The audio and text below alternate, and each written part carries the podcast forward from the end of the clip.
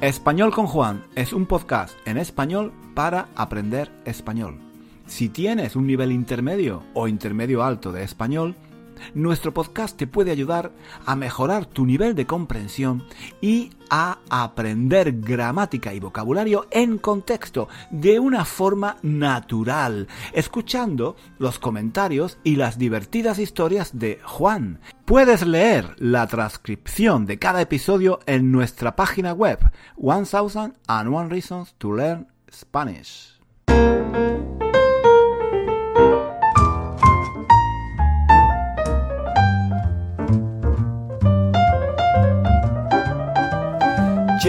Chicos, ¿qué tal? ¿Qué tal? Bienvenidos, bienvenidos a un nuevo episodio de nuestro podcast en español para aprender español.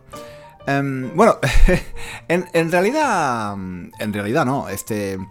Este no es un podcast para aprender español. Si, vosotros me entendéis, si vosotros podéis seguir lo que yo digo, pues entonces yo creo que ya, ya sabéis español, ¿no? Ya sabéis español. Em, Hombre, en, realidad en realidad nunca se termina de aprender un idioma, siempre, siempre se aprende algo nuevo. incluso yo, que soy nativo, sigo aprendiendo cosas de, mi propio idioma, de mi propia lengua, del español. Em, este es un podcast para mejorar, para mejorar tu español. ¿Tú ya hablas español? Pero puedes mejorar un poquito. Puedes incrementar tu vocabulario, aprender una nueva estructura gramatical, quizás eh, mejorar tu comprensión auditiva. Y además, además, además pasar un buen rato.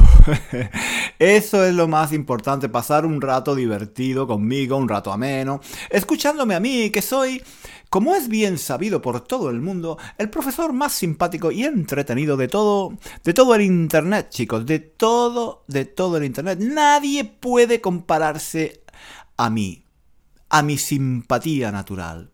En fin, eh, bienvenidos, eh, bienvenidas al podcast español con Juan. Eh, em, Juan, Juan soy yo, por cierto, mm, por si no, por si no te habías enterado todavía, ¿eh? Chicos, chicos, vamos al grano, vamos al grano, vamos al lío, vamos al lío. Siempre me, enrollo como, como una persiana. Hoy quería hablar de música. Sí, de música. Em, yo, no, yo no sé nada de música. Yo no... Yo no sé nada de música, nada. Yo, yo no toco ningún instrumento, ni, ni, siquiera la guitarra, ni siquiera, ni siquiera las castañuelas, ni siquiera la pandereta, ni siquiera la zambomba. Bueno, la, zambomba sí. La zambomba, la zambomba la toco bastante bien de vez en cuando. Y por supuestísimo, por supuestísimo, em, no puedo cantar. Mm, no, no puedo cantar. He dicho, he dicho por supuestísimo, por supuestísimo que es una forma coloquial de por supuesto. Os, habéis dado cuenta, ¿no? Eh, yo, sé, yo sé que vosotros os habéis dado cuenta porque sois unos chicos muy inteligentes. Bueno, a lo que iba, a lo que iba. Yo canto, yo canto, pero solo en la ducha, solo en la ducha y, y, eso no cuenta. Eso no cuenta. eso no cuenta. Em, canto cuando estoy contento. Canto cuando estoy de buen humor. Pero em, digamos que no tengo una voz muy bonita. Mm. En el, colegio, en el colegio, de hecho, recuerdo que el profesor de música, teníamos la asignatura de música y el tío, que era, era muy joven, era muy joven, pero eh, muy religioso y furibundamente, ¿eh? furibundamente anticomunista. todavía, todavía lo recuerdo. Bueno, el tío nos enseñaba, bueno, nos, nos intentaba enseñar, nos intentaba enseñar el pobre el pobre hombre nos intentaba enseñar un poco de música. Él, él hacía, eh, él hacía lo que podía, ¿eh? él hacía lo que podía eh, para meternos en la cabeza un poco de conocimiento musical a nosotros, niñatos maleducados de 12 o 13 años, que la verdad, la verdad es que no nos importaba, perdón, que, en fin, nos importaba muy poco, nos importaba muy poco la música, la música clásica. Lo único que recuerdo de la, lo único que recuerdo de las clases de música es que eran muy aburridas y que Beethoven era sordo. Como era sordo como una tapia. aparte de eso, no, recuerdo nada más. Era, era, una asignatura María. A, las asignaturas, a las asignaturas fáciles de aprobar, las que no importan nada, las que todo el mundo aprueba sin estudiar. sin hacer nada prácticamente. Mm, en España se llama Marías, una María. No, no me preguntáis por qué, no me preguntáis por qué, porque no lo sé. Pero esa, eh, así es, así es. las Marías eh, clásicas son eh, la religión, la gimnasia, el dibujo, la música, esas cosas.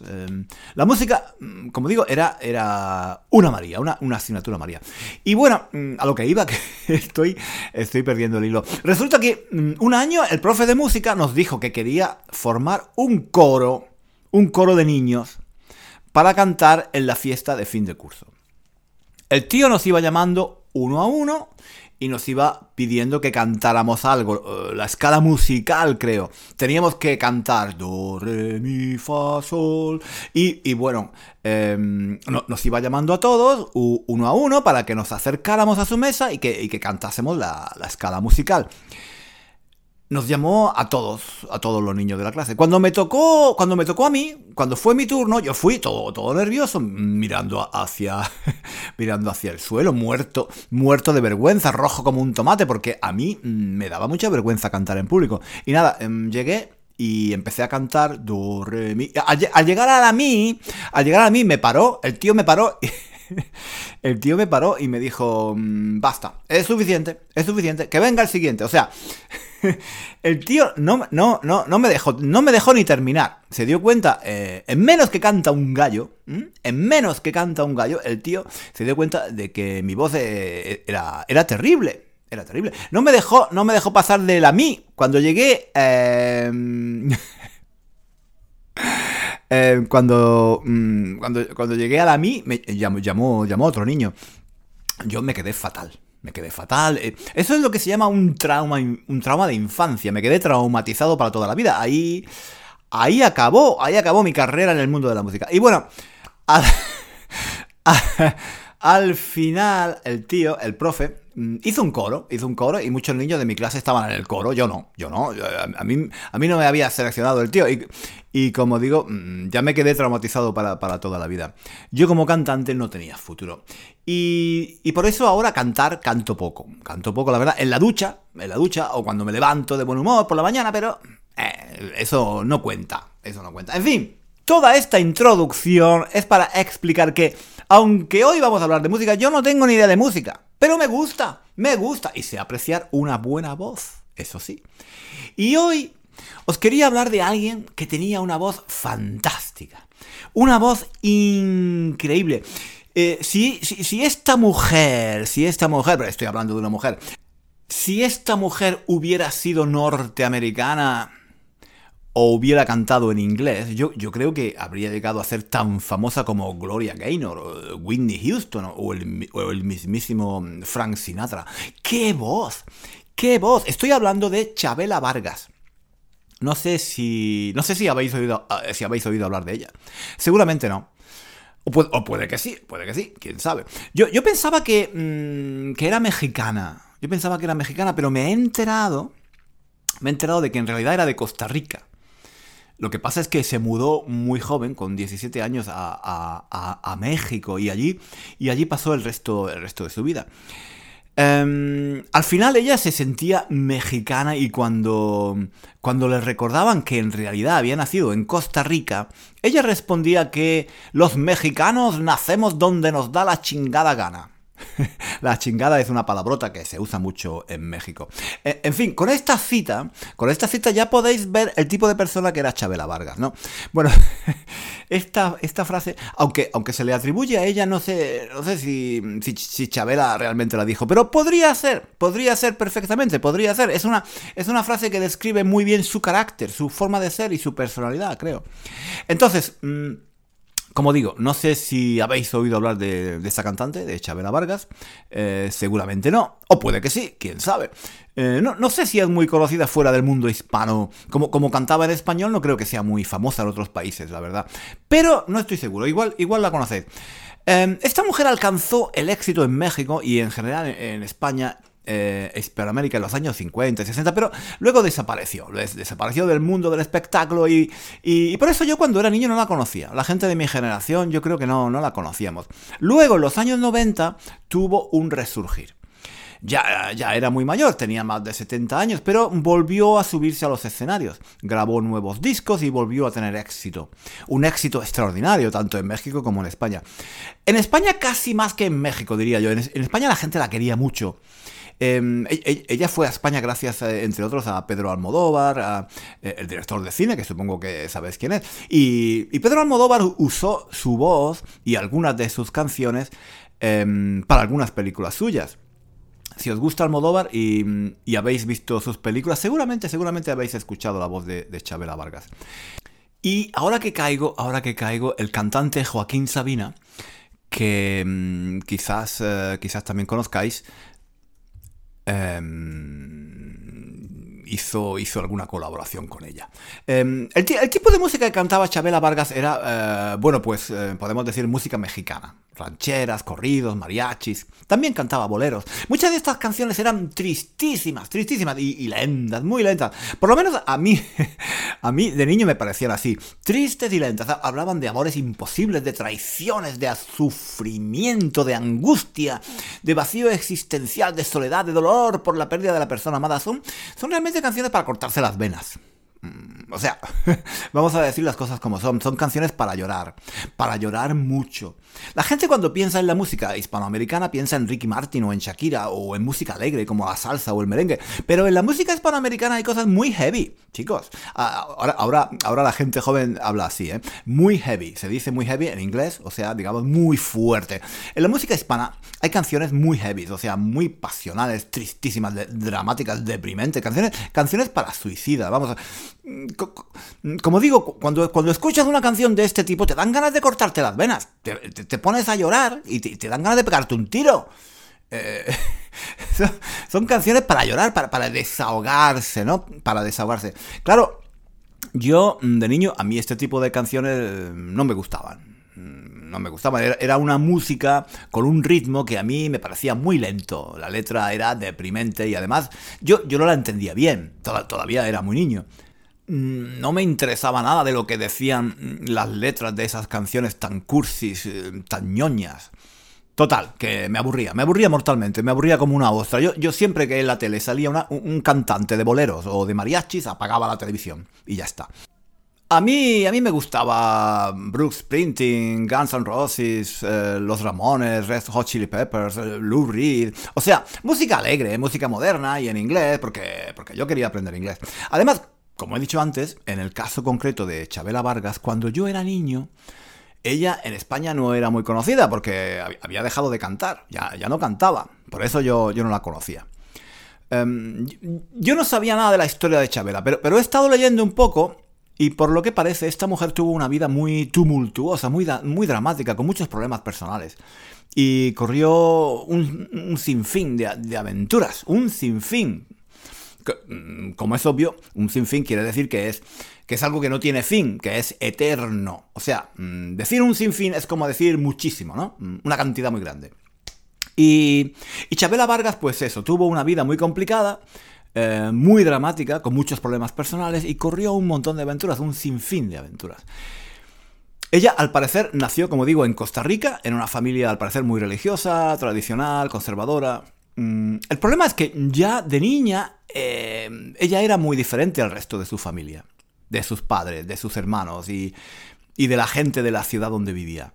No era una niña feliz. Tuvo, una infancia muy dura. Mm, no se sentía querida por sus padres, se sentía rechazada. Mm, decía que, todos, todos la veían como una niña rara, una niña rara. Y ella de niña se sentía muy sola. Y esa soledad, esa soledad que sentía de niña la acompañó toda su vida, toda su vida se sintió sola. Em, nadie me abraza, nadie me toca siquiera, como si les diera horror. Nadie me mira, ni una mirada franca. Esa es mi niñez, el vacío. Esta frase se atribuye a Chabela y pienso que describe muy bien cómo se sentía ella de niña en su familia y con la gente que la rodeaba de pequeña.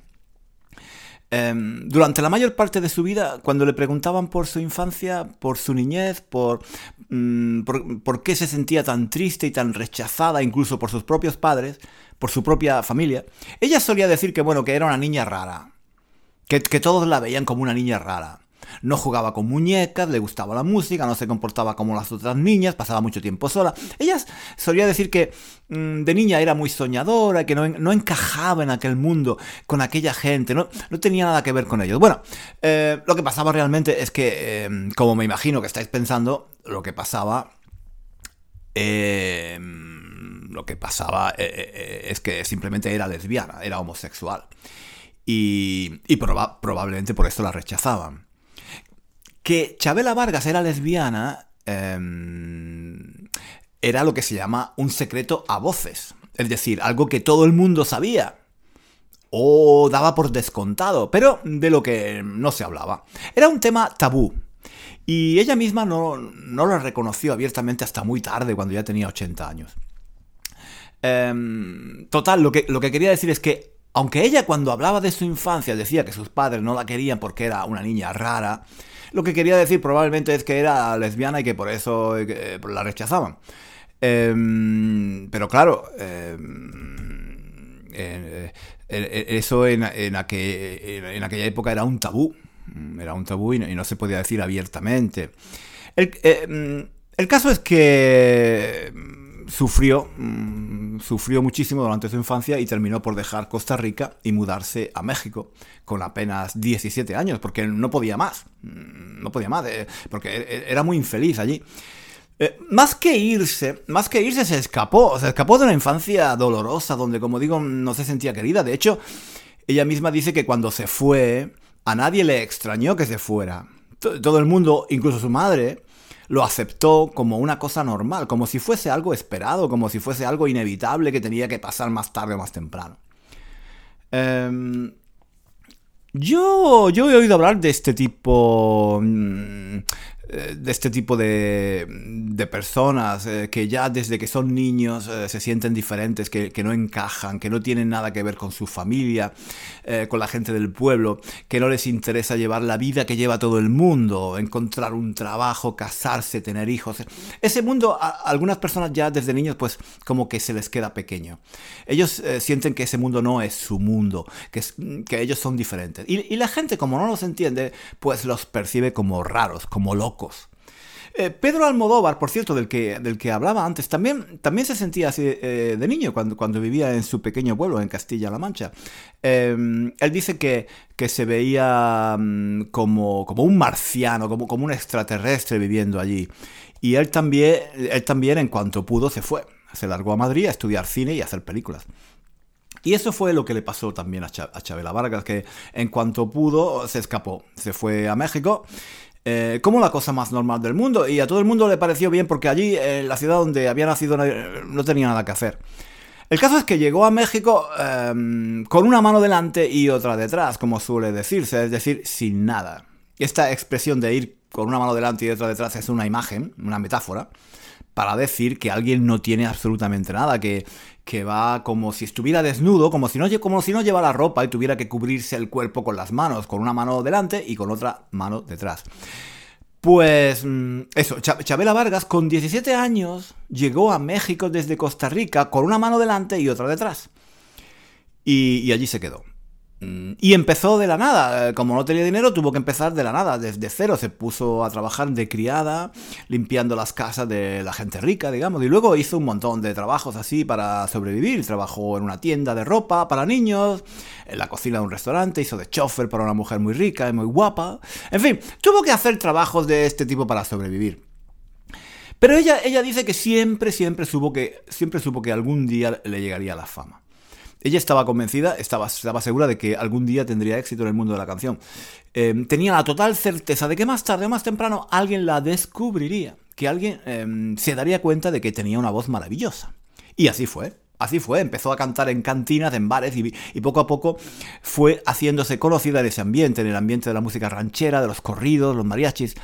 El éxito le llegó finalmente gracias al cantautor mexicano José Alfredo Jiménez Sandoval, que era conocido como el rey. El rey. El Elvis Presley era el rey del rock y este señor, José Alfredo, era el rey de los corridos mexicanos y de la canción ranchera. Eh, él, era un, él, era un, mito en México. José Alfredo había compuesto eh, muchos de los grandes éxitos de la música mexicana.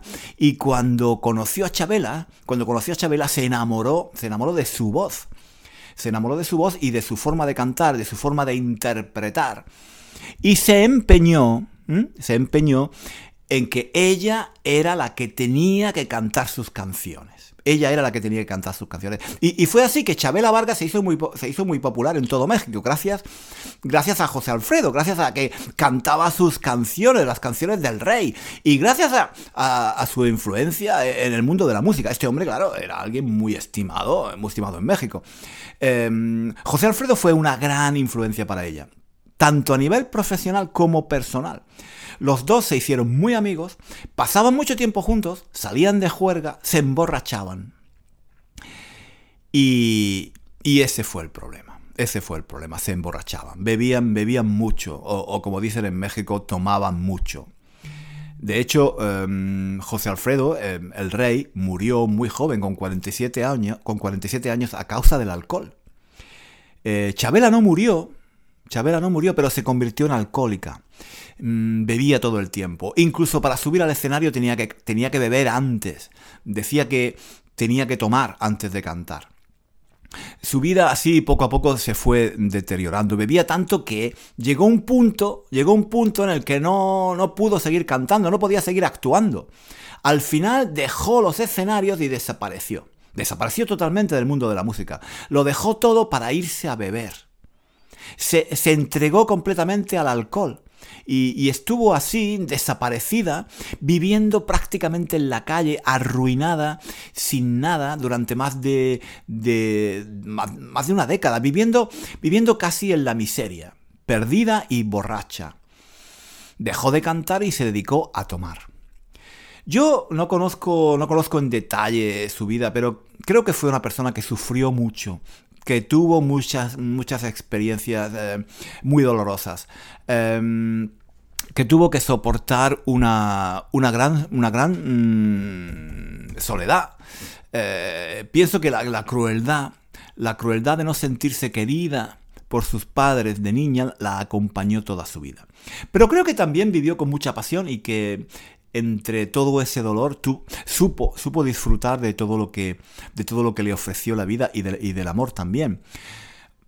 Hoy en día mm, se habla mucho de, mm, de la homosexualidad de, Chabela Vargas y de hecho se ha convertido en un referente y en un icono eh, de la de la disidencia sexual, del movimiento homosexual, del movimiento feminista. Pero en realidad, ella durante su vida nunca habló abiertamente de este tema. Hay que tener en cuenta que en aquellos años ser lesbiana en México no debía, de, no debía de ser fácil. La gente la criticaba mucho por su aspecto masculino, por la forma en la que se vestía. Al parecer incluso le gritaban y, le decían cosas feas cuando iba por la calle. Pero a pesar de todo ella continuó siendo como era y, haciendo lo que le daba la gana a pesar de todos los ataques que recibía. Em, ella, digamos que mm, durante su vida fue una mujer em, libre, hizo, lo que quiso, eh, hacía lo que quería, hizo siempre lo que le dio la gana. Era una mujer valiente que vivía su vida de la forma que ella quería, pero nunca reconoció abiertamente em, su, su, homosexualidad hasta, como digo, ya casi, casi al final de su vida. Pero de todas formas, era algo obvio, era algo muy obvio, pienso. Era un, era un secreto a voces. Se vestía de una forma muy masculina, llevaba el pelo corto, fumaba puros, fumaba puros, no cigarrillos, puros, puros cubanos. Y llevaba, llevaba pistola. Llevaba, llevaba pistola, sabía disparar, sabía disparar y durante un tiempo llevaba una pistola para protegerse. Era, era, era lesbiana en una época, los años 50 y 60, en la que la homosexualidad no se toleraba. La gente la criticaba mucho por su aspecto, eh, la rechazaban y probablemente se sentía amenazada. Me imagino, me imagino que tenían miedo de que la atacaran. Em, además, como, como cantaba canciones que tradicionalmente em, cantaban los hombres, y las cantaba en cantinas y en bares donde había muchos borrachos y, gente de mal vivir, digamos. Em, en fin, eh, era, era, era, un mundo de hombres, de, hombres muy machos, ¿eh? de hombres muy machos. Y claro, me imagino que tuvo que hacerse muy dura para sobrevivir en ese mundo. Em, muchos, muchos la querían, muchos la querían, pero al parecer también había otros que la odiaban porque desafiaba. Eh, desafiaba los valores tradicionales, se ponía pantalones, llevaba ponchos, llevaba ponchos, la, llamaban la, dama del poncho rojo, la dama del poncho rojo, porque solía ir con un poncho rojo. Em, el, poncho es una, es, una, una, prenda tradicional de, de, los indios eh, americanos, ¿no? Y además bebía tequila. Bebía tequila y fumaba cigarros mientras cantaba canciones de amor. Canciones que, em, por cierto, por cierto, habían, habían sido escritas, habían sido escritas em, para hombres y se dirigían a mujeres. O sea, eh, era un hombre que estaba enamorado o que quería enamorar a una mujer. Normalmente las mujeres que cantaban esas canciones mm, cambiaban los pronombres. En lugar de decir, por ejemplo, la quiero, decían lo quiero. Pero ella, eh, Chabela, se negaba, se negaba a cambiar los pronombres de las canciones y las cantaba como las cantaban los hombres, sin cambiar los pronombres. Que una mujer cantase eh, su amor a otra mujer, aunque fuera cantando una canción, eh, no debía de ser del agrado de algunas personas, me imagino. Pero ella, como digo, siempre hacía lo que le daba la gana. Era una mujer rebelde y aunque... Aunque nunca se declaró abiertamente como lesbiana hasta que ya era muy mayor, ni nunca eh, abanderó ni fue una defensora, digamos, de este movimiento, del movimiento por los derechos eh, de los homosexuales, en su vida se comportó siempre con libertad. Se enamoró de quien quiso y vivió como quiso, al, margen, al margen muchas veces de la moralidad y de las costumbres de la época. En eso hay que reconocerle que fue una pionera. Ahora, ahora que caigo, ahora que caigo, por cierto, ahora, ahora recuerdo que al parecer Chabela Vargas tuvo una relación con el pintor mexicano Diego Rivera y con su mujer Frida Kahlo, de, los que supongo que habéis oído hablar. La misma Chabela confesó que, que Frida, eh, Diego y ella vivieron juntos. En fin, yo, yo no soy muy cotilla y no estoy muy enterado de todos estos, mm, de todos eh, esos detalles personales de, su vida, pero el caso es que mm, Chabela Vargas, Chabela Vargas desapareció de los escenarios porque al parecer se convirtió en alcohólica. Em, bebía tanto que al final eh, dejó de cantar. Em, yo seguramente no la conocía por eso. En España cuando yo era niño eh, ya no cantaba, ya no, ya no era conocida y yo no, no había oído hablar de, nunca de esta cantante. Em, como digo, Chabela Vargas estuvo retirada, apartada del mundo del espectáculo durante unos 15 años, hasta que finalmente Mm, consiguió dejar el alcohol y decidió volver a cantar y a, subirse a, un escenario de nuevo. Fue de repente. Igual que dejó de cantar, un día dejó de beber. Dejó, dejó de tomar tequila. Se, dijo, esta va a ser la última copa que me tome y cumplió su palabra. No volvió a beber en toda su vida. Y, y ahí empezó la, digamos, la segunda parte en la vida de Chabela Vargas, su segunda vida, su resurrección. Eh, tras muchos años de ausencia, en 1991 volvió a cantar, volvió a subirse a un escenario y a cantar en cabarets, en cantinas y en bares. Y poco a poco fue recuperando el tiempo que había perdido. Porque resulta que la gente en México no la había olvidado, que todavía se acordaban, se acordaban de ella, que la, querían y que estaban, estaban locos por, escucharla cantar de nuevo. Mm, más tarde le llegó la oportunidad de viajar a Europa. Eh, cuenta Chabela que, esto fue posible gracias eh, en gran parte a, la ayuda de algunas personas de España que le dijeron que los españoles la querían mucho. Eh, como por ejemplo Pedro Almodóvar, el director de cine del que ya he hablado antes. Total, que ya en los años 90, cuando Chabela pasaba ya de los 70 años, fue a España Colaboró con Almodóvar en algunas películas, cantó con Sabina, como dije antes, del cantante Joaquín Sabina, que le dedicó un disco, y recibió varios premios y tuvo un éxito total, sobre todo, sobre todo entre la gente joven de España. Yo entonces era joven y recuerdo que para mí, para la gente de mi generación, Chabela Vargas fue un descubrimiento. No, no la conocíamos, pero la potencia de su voz, su presencia en el escenario, la fuerza tremenda con la que cantaba aquellas canciones que tenían letras mm, eh, bellísimas, eh, nos ponía a todos la piel de gallina. eran canciones antiguas. Algunas yo las conocía, las había escuchado de niño en boca de otros cantantes y, como decía antes, nunca me habían llamado la atención, me aburrían. Pero, chicos, cuando, cuando Chabela, cuando Chabela las cantaba, aquellas canciones tenían mucha más fuerza, te, hacían llorar, te hacían llorar a mares, se te ponía, se te ponía un nudo en la garganta, terminabas llorando sin, poder, sin poderlo remediar. Y aún hoy en día, cuando escucho una canción de Chabela Vargas, se sigue. Em, se, me sigue poniendo la, carne. La, carne de gallina. Es una cosa increíble. Y, lloro, lloro, lloro como, como, una Magdalena. Em, todo, lo que, todo lo que ella había sufrido desde su niñez, todas las, todas las experiencias tan duras que había vivido, la soledad que sentía y que no, que no la abandonó nunca, Em, fueron forjando su carácter, su personalidad. Tuvo que hacerse muy dura para sobrevivir y eso se refleja en la forma en la que canta. Cuando Chabela canta, transmite unas sensaciones tan fuertes que mm, te llega, te llega a, donde no, te llegan otros cantantes, porque canta como si, como si le doliera el alma. Em, dicen los que la conocieron que el único lugar donde ella era feliz era el escenario. Por eso, por eso quizás transmitía sus sentimientos con tanta fuerza. Mm, en mi opinión, si alguien escucha, si alguien escucha las canciones de Chabela Vargas y no llora, es porque no tiene corazón. No tiene corazón. O porque está sordo. Porque está sordo, si no, si no, no tiene, no tiene explicación. No importa si no sabes español. Las canciones de Chabela Vargas se entienden, aunque no sepas español, da igual, te emocionan igual. Em, yo cuando, cuando trabajaba en la universidad, a veces ponía en clase una canción de Chabela Vargas para repasar el subjuntivo. Em, es, una canción que está llena de, ejemplos, de ejemplos del subjuntivo para, expresar eh, deseos. Y la mayoría de los chicos, que eran, claro, ingleses, eh, se quedaban mm, maravillados escuchando aquella voz, aquel torrente de voz. Y la mayoría no entendían nada, pienso. Las, canciones en, otro idioma son muy difíciles de entender, pero daba igual.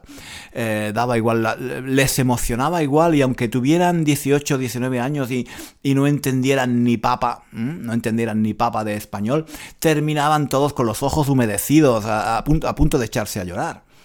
Em, la canción de la que estoy hablando es concretamente Que te vaya bonito. Que te vaya bonito. No sé, si, no sé si la habéis escuchado alguna vez. Fijaos que normalmente decimos mm, que te vaya bien. Ojalá te vaya bien.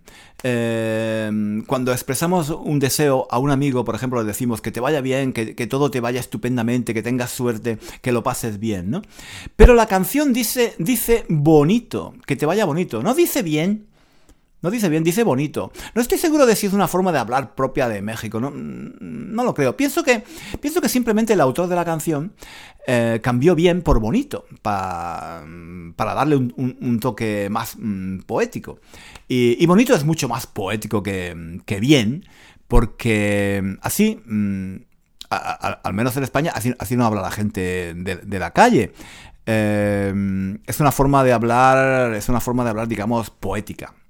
Em, pero eso hace que la letra de la canción te llegue aún más adentro, al corazón, al alma. Em, alguien que te dice que te vaya bonito es alguien que te quiere de verdad, es alguien que te ama. A un amigo eh, le puedes decir que le vaya bien, pero que te vaya bonito eh, solo se lo puedes decir a un amante.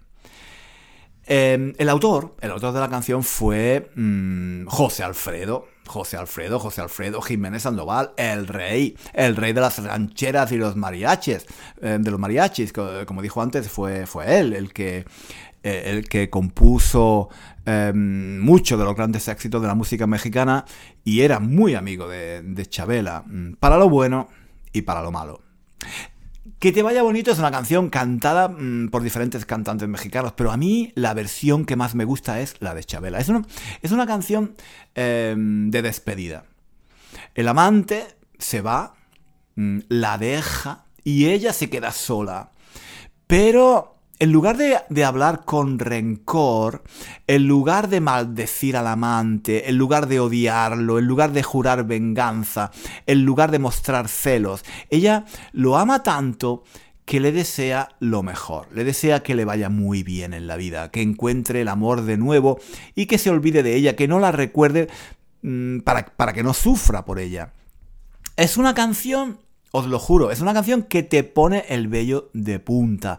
Y, en fin, yo creo que, en fin, no quiero exagerar, no quiero exagerar, pero yo creo que entender la letra de Ojalá que te vaya bonito, cantada por Chabela Vargas, es una razón para aprender español. Una buenísima razón para aprender español. Ojalá, ojalá algún día podáis entender la letra, la letra de esta canción, porque chicos, vale la pena. Vale la pena aprender español solo para entender lo que dice Chabela Vargas. Y espero, espero que a vosotros también os vaya bonito. Hasta pronto. Hasta aquí el episodio de hoy. Muchísimas gracias por escuchar hasta el final. Si quieres leer la transcripción de este episodio o de los episodios anteriores de nuestro podcast, visita nuestra página web One Thousand and One Reasons to Learn Spanish. Allí encontrarás también ejercicios y muchos recursos para aprender español. Hasta pronto.